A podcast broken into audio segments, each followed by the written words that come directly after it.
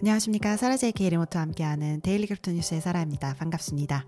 Daily Crypto News는 비트코인, 이더리움, 전 세계 암호화폐, 블록체인 업계 소식을 매주 평일 전해드리고 있습니다.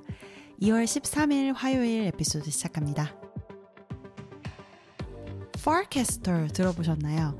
이 Farcaster의 총 수익은 60만 달러에 이미 도달한 상태고요. 이는 암호화폐를 사용하는 개인이 이 플랫폼 사용하는 것에 관심이 있을 뿐만 아니라 비용을 지불할 의사까지 있음을 보여줍니다. 무슨 이야기일까요? 오늘은 드디어 Farcaster 이야기를 해보려고 합니다. 인기가 지속된 지는 꽤 되었는데요. 한순간의 짧은 관심인지 아니면은 좀 발전 가능성이 보이는지 어, 지켜보기 위해 한 두 달 가까이 따로 Daily Crypto News에서는 보고해드리진 않았습니다. 어, 이 Farcaster라는 앱의 첫 번째 이제 물결은 언제 시작이 되었냐면 2023년 12월 초에 시작이 되었습니다. 이 앱 암호화폐 소셜 플랫폼이다 이렇게 해서 많은 관심을 받았는데요. 이때 당시에 플랫폼에서는 storage 비용을 지불하는 사용자가 약간 이제 증가를 했을 때였고요. 어, 두 번째로 어, 한 번 더 사용자의 spike가 딱 일어났던 것이 1월 말에서 지금 2월 초 쯤에 정점을 찍은 것으로 보이는데요.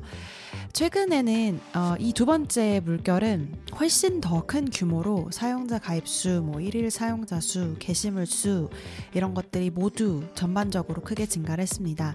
주로 인앱 참여 도구인 프레임의 출시에 힘입은 바가 큰 것 같습니다.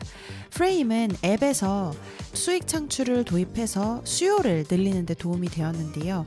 팟캐스터 안에서 프레임을 사용해서 다양한 서비스나 앱을 만들 수 있게끔 그리고 그걸로 인해서 수익 창출 구조를 만들 수 있게끔 한 것으로 보이고요. 일반적인 용도는 다른 팟캐스터 사용자가 원래 게시자의 계정을 팔로우하고 어, 자신의 프레임을 다시 게시하면 NFT를 받는 그런 시스템이었습니다. 그래서 무료 NFT를 에어드랍처럼 얻고자 하는 사람들이 여기에 참여하기 시작한 건 불보듯 뻔한 광경이었겠죠. 어쨌거나 여기저기서 많은 관심을 받고 또 가입하는 사람들 수도 늘어나고 어, 이런 초기 저 초기 단계에서는 성공을 거두었다고 할 만한 것 같은데요. 요 소셜 플랫폼을 보시면 얼마 전에 잠깐 나왔다가 들어간 Friends Tech라는 앱이 또 생각이 나실 겁니다. 이것도 역시 이제 블록체인 기반, 암호화폐 기반 소셜 미디어 플랫폼이었는데요. 이것도 역시 초기 단계에 비슷한 식으로 이제 원래 기존의 가입자가 뭐 초대를 해야지만 가입을 할수 있다든지 그 안에서 여러 가지 활동들을 할 수 있다든지 이런 수익 창출 모델이 있다든지 하는 그런 비슷한 점이 있었는데요. 그럼에도 불구하고 프렌드테크가 갖지 못한 장수, 지속적인 개발, 지속적인 발전이 가능할 것인가 하는 의문은 계속 남아 있습니다. 그러면 팔캐스터 조금 더 자세히 보시면 어떻게 팔캐스터 플랫폼 자체가 수익을 창출할 수 있을까요? 이전에 방금 전에 조금 소개를 해드렸듯이 팔캐스터 안에는 사용자가 수익을 창출할 수 있는 구조가 이미 나와 있고 어, 팔캐스터 이용 자체도 다른 소셜미디어 플랫폼과 달리 무료가 아닙니다. 보통 우리가 사용하는 소셜미디어는 전부 다 이제 가입 자체는 무료고 그 안에서 결제가 이루어지는 것들이 선택적으로 있잖아요. 그래서 이제 여러 가지 광고나 뭐 개인 데이터를 활용한 비즈니스 모델들이 존재를 하는데 Farcaster는 사용 자체를 하기 위해서는 비용을 내야 합니다. 그래서 매일 생성되는 데이터를 hosting하기 위해서 사용자에게 지속적인 storage 비용을 청구를 합니다. 그러니까 Farcaster 유지 비용을 달라 사용을 하려면 이런 상황인 거죠. 그래서 데이터 storage 요금은 게시물 5,000개 그리고 뭐 리액션 2,500개, follow 2,500개를 할 수 있는 것의 금액이 연간 5달러 정도 어, 차지를 하고 있고요. 사실 5달러 하면 뭐 얼마 안 되는 것 같지만 저희가 다른 소셜 미디어에서 뭐 게시물 올리고 reaction을 얼마나 하고 follow를 얼마나 하고 이런 것들을 사실 세면서 하지 않으시잖아요. 그래서 이, 내가 그래도 어느 정도 요금을 내고 한다는 거에 있어서 이 소셜 미디어를 조금 더 insight 있게 조금 더 나의 주관을 가지고 가치를 가지고 이용하는데 도움이 되지 않을까 이런 생각도 들고요. 어, 그런 점에서 봤을 때 트위터가 지금 일부 구독형으로 바뀐 상태잖아요. 이 구독형으로 변환을 하, 전환을 하면서 굉장히 많은 비판을 받았었는데 사실 Farcaster의 출시를 보시면 처음부터 이렇게 아예 차지를 해버리니 이상해 보이지 않죠. 사람의 마음이란 게 그런 것 같아요. 처음에는 무료로 했다가 나중에 이제 유료로 바꾸겠다 하면 정말로 큰 가치가 있어야지만 사람들이 마음을 바꾸게 되는데 이미 무료로 시작한 경우에는 음, 당연히 회사가 무료로 운영할 수 있으니까 운영했겠지 이런 생각이 사용자들 마인드에 이미 자리 잡고 있어서 다시 유료로 전환하는 게 굉장히 어려운 것 같습니다. 그래서 Farcaster가 처음부터 아예 유료로 시작한 거는 회사를 유지하는 입장에서도 굉장히 유리하겠죠. 어떻게 보세요? 어, 소셜 플랫폼이라는 영역도 암호화폐 업계에서 굉장히 핫한 업계이지만 어, Friend.tech도 있었고 뭐 Farcaster도 지금 나와 있고 하지만 이렇다 할 어, 뭐 트위터나 페이스북이나 인스타그램 이런 우리가 기존에 사용하던 소셜 미디어와 대적할 만한 이런 플랫폼은 아직 나오지 않은 것 같은데 여러분들은 이런 소셜 플랫폼을 블록체인 위에 넣는다는 거 내 데이터를 내가 직접 만들어내고 내가 그 앱을 만들어낼 수 있고 이런 사용료를 내고 이렇게 운영되는 블록체인 일종의 탈중앙화된 소셜 플랫폼 필요하다고 생각하시나요? 혹은 Farcaster 가입해서 한번 놀아보셨나요? 여러분들의 의견 너무 궁금합니다. 사라의 Daily Crypto News.net으로 공유해주세요. 이번에는 블록체인 게임 이야기를 들고 왔습니다. 정말로 게임 이야기까지 나온 거 보면 정말 불장이 시작된 것 같은데 여러 블록체인 게임들이 하락장에도 꾸준하게 유지를 해왔지만 새로운 게임을 출시하는 것이 어, 기사로 이제 나타나기 시작한 걸 보면 상승장이 시작된 것 같습니다. 오늘 소개해드리고자 하는 게임은 Pixels라는 게임인데요. 2021년부터 개발 중인 게임이지만 어, 다음 주에 오랫동안 기다려왔던 픽셀 토큰이 출시가 되면서 암호화폐 업계에서 social farming 게임을 완전하게 구현하는 어, 그런 역사적인 순간을 나왔다고 목격하실 수 있게 되었습니다. 어, 이 멘트는 사실 Pixels의 창립, 창립자 루크 바비콥스키의 코멘트인데요. 지난주에 이제 바이낸스 Launchpool 캠페인을 통해서 픽셀 토큰이 발표가 되었고 10일간의 캠페인을 거쳐서 2월 19일에 바이낸스 거래소에서 상장이 될 예정입니다. 바이낸스 고객은 특정 다른 암호화폐를 staking하고 Pixel 토큰 보상을 받을 수 있는 그런 시스템을 만들어 놓았고요. 동시에 Pixel은 게임 내에 play to airdrop 캠페인을 진행을 합니다. 특정한 자격을 갖춘 사용자와 Pixel NFT land, 그러니까 토지죠. 이를 소유한 소유자를 포함한 수만 개의 고유 지갑에 픽셀 토큰 airdrop을 할당할 예정입니다. 블록체인 gaming도 역시 소셜 플랫폼과 마찬가지로 굉장히 어려운 영역 중의 하나인데요. 그럼에도 불구하고 소셜 플랫폼보다는 게임 업계 자체가 이미 있기 때문에 거기에서 이제 암호화폐로 조금 발전하는 그런 양상을 많이 보이고 있고요. 픽셀 같은 경우는 이미 개발로 사용자도 이미 존재하는 상태고 이미 활성화된 사용자와 거래량, 지갑수가 있기 때문에 어, 이런 전략적인 행동을 보인 것 같습니다. 물론 토큰 발행은 굉장히 좋은 일이고 어, 프로젝트에 도움이 되는 일이지만 앞으로 이제 이 Pixel이라는 게임사의 발전에는 어떤 도움 혹은 독이 될지 너무 궁금하고요. 게임에 관심 있으신 분들은 19일 이전까지 한번 사용해 보시고 airdrop을 받을 수 있으신지 확인해 보시면 좋을 것 같습니다. Pixel은 2024년 2월 기준 월간 on-chain 거래량이 150만 건 이상이고 월간 활성 지갑 수는 10만 개 이상이고요. 일간 활성 플레이어는 5천 명 정도 됩니다. 이 일간 활성 플레이어가 굉장히 중요한 수치이긴 한데요.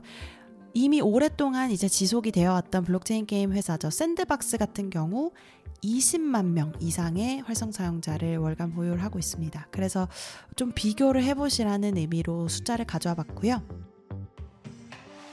지난주 미국의 증권거래위원회 SEC는 유동성 공급자에 대해 과도한 규정 준수 부담을 지우는 방향의 규정을 채택을 했습니다. 아직 완전히 승인된 것은 아니고 시행이 된 것도 아니지만 최종 단계에 가까운 상황입니다. 어제도 DeFi 관련된 규제 이야기를 해드렸지만 DeFi라는 것을 어떤 규제의 범위 내에 두려면 당국이 어떤 점을 고려를 해야 될지 그리고 산업 입장에서는 DeFi 내에서 어떤 점을 유의를 해야 할지 어떤 점을 유의를 해서 개발을 해야 할지 이런 것들을 좀 알 수 있는 인사이트를 보여주는 기사인데요. 몇 가지 DeFi 관련된 규제 안 살펴보도록 하겠습니다. 첫 번째는 거래소라는 단어의 정의를 확대하는 규칙에 대해서 협의를 한 것인데요. 이 새로운 정의가 승인된다면 거래소라는 거는 증권 구매자, 판매자를 연결하는 모든 전자 플랫폼입니다. 그리고 이 모든 전자 플랫폼은 규제 당국에 등록을 해야 하는 상황인 거죠. 구매자와 판매자를 연결하는 모든 전자 플랫폼. 그러면 당연히 중앙화된 거래소뿐만 아니라 탈중앙화된 거래소도 넥스도 마찬가지로 등록을 해야 된다는 거겠죠. 두 번째, 지난 8월에 미국 세무당국은 디지털 자산 중개자가 고객의 개인정보를 보고하도록 하는 규칙을 제안을 했는데요.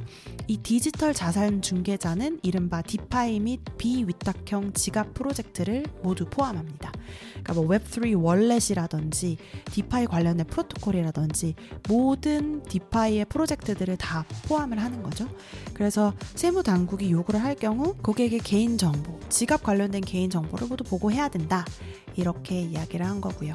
세 번째 지난 10월 애국법에 따라서 재무부가 토네이도 캐시 같은 암호화폐 믹서의 사용을 제한하는 규제를 제안했습니다.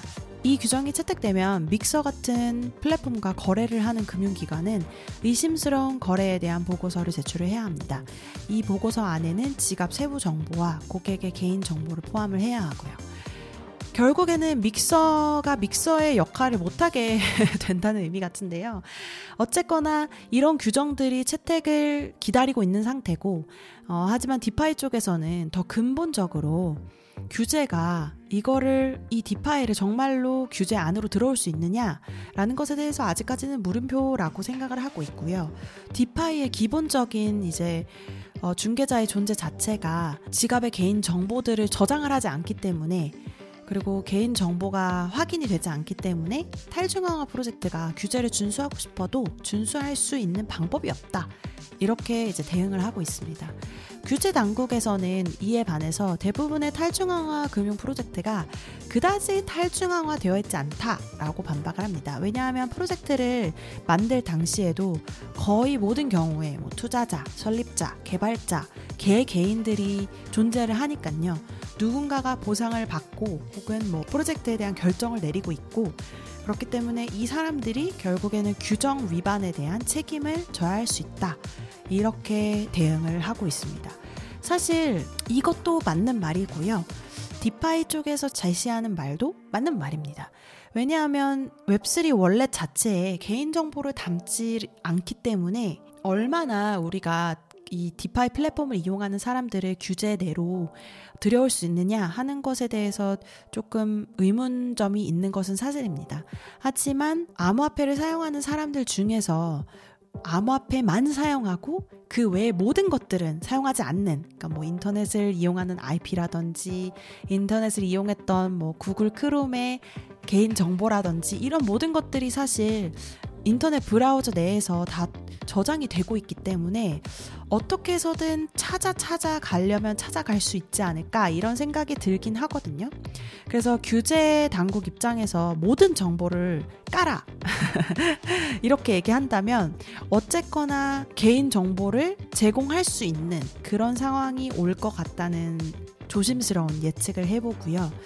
어, 규제 당국에서 이야, 이야 기한 디파이 프로젝트의 규정 위반에 대한 책임자, 뭐 설립자, 투자자, 개발자 이런 사람들이 존재한다. 이거는 저희가 어제 말씀드렸던 그 디파이의 규제의 어려움, 디파이 프로젝트의 어, 일종의 타협점이라고 할 수 있을 것 같습니다.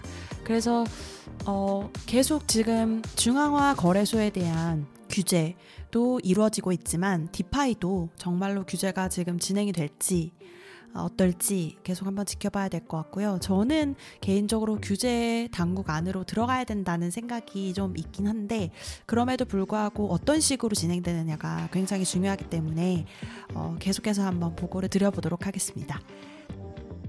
자, 그럼 아마피 시장 한번 볼까요? 공포와 탐욕 지수를 보시면 79로 어제보다 또 올라가 있고요. 비트코인 가격이 계속 올라가고 있기 때문에 이런 움직임이 좀 보이는 것 같네요. 그리고 소식을 전하는 한국 시간 오후 6시 기준 현재가 1위는 비트코인 2.44% 올라간 6,746만 1천원. 2위는 연파이낸스 3.94% 올라간 1,037만 2천원. 3위는 이더리움 4.95% 올라간 358만 4천원. 4위는 메이커 4.53% 올라간 283만 9천 원. 5위는 BNB 1.95% 올라간 43만 9,800원. 6위는 비트코인 캐시 1.72% 내려간 37만 6,400원. 7위는 솔라나 6.88% 올라간 15만 3,900원, 8위는 일루비움 2.89% 내려간 12만 7,700원, 9위는 아베 2.54% 내려간 12만 1,200원, 10위는 비트코인 SV 2.13% 올라간 11만 400원에서 거래되고 있고요. 변동률 기준으로 24시간 내에 가장 많은 변동을 보였던 프로젝트 49.45% 올라간 너보스 ticker CKB라는 프로젝트고요. 9.708원에서 거래되고 있네요. 2위는 21.05% 올라간 코인 98, ticker C98이라는 토큰이 391원에서 거래되고 있고요. 3위는 13.02% 올라간 191원의 마인스 오브 달라니아 ticker DAR 토큰이 거래되고 있습니다. 비트디그리의 top crypto gainer 1위 보시면 역시 너보스 네트워크의 ticker CKB라는 토큰이 43.27% 올라간 0.0067달러에서 거래되고 있고요. crypto loser 1위는 옥시젠이라는 프로젝트의 ticker OXY 토큰이 61.08% 내려간 0.0061%에서 거래되고 있네요. 오늘 2월 13일 화요일 daily crypto 뉴스 소식은 여기까지 전해드립니다. 여러분께서 이용하시는 팟캐스트 플랫폼 유튜브에서 항상 리뷰, 구독, 좋아요 잊지 마시고요. 내일 다시 뵙겠습니다. 감사합니다.